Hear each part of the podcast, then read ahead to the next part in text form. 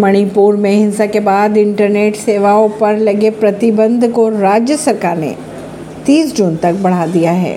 सरकार ने राज्य में शांति और सामाजिक व्यवस्था में किसी भी तरह की गड़बड़ी को रोकने के लिहाज से ये फैसला लिया है। गौरतलब बात यह है कि इससे पहले भी यह प्रतिबंध 25 जून तक बढ़ा दिया गया था। राजस्थान में टायर फटने से अनियंत्रित होकर पलटी पिकअप वैन, एक ही गाँव के 3 लोगों की हुई मौत।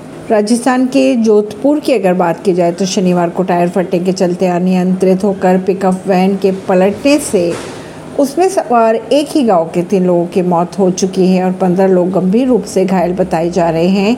खबरों के अनुसार पिकअप वैन पर सवार लोग जैसलमेर जिला स्थित बाबा रामदेवरा मंदिर के दर्शन कर लौट रहे थे।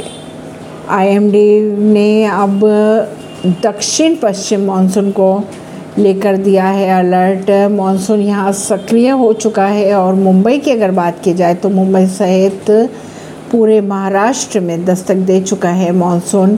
IMD ने ये भी कहा कि मध्य प्रदेश, उत्तर प्रदेश, दिल्ली के साथ हरियाणा, गुजरात, राजस्थान के कुछ हिस्सों में मानसून पहुँच चुका है और अगले 2 दिन की अगर बात करें तो 2 दिनों में अन्य राज्यों में पहुंचने की संभावनाएं बनी हुई है। ऐसी खबरों को जानने के लिए जुड़े रहिए जनता से रिश्ता पॉडकास्ट से। परवीन सिंह, दिल्ली से।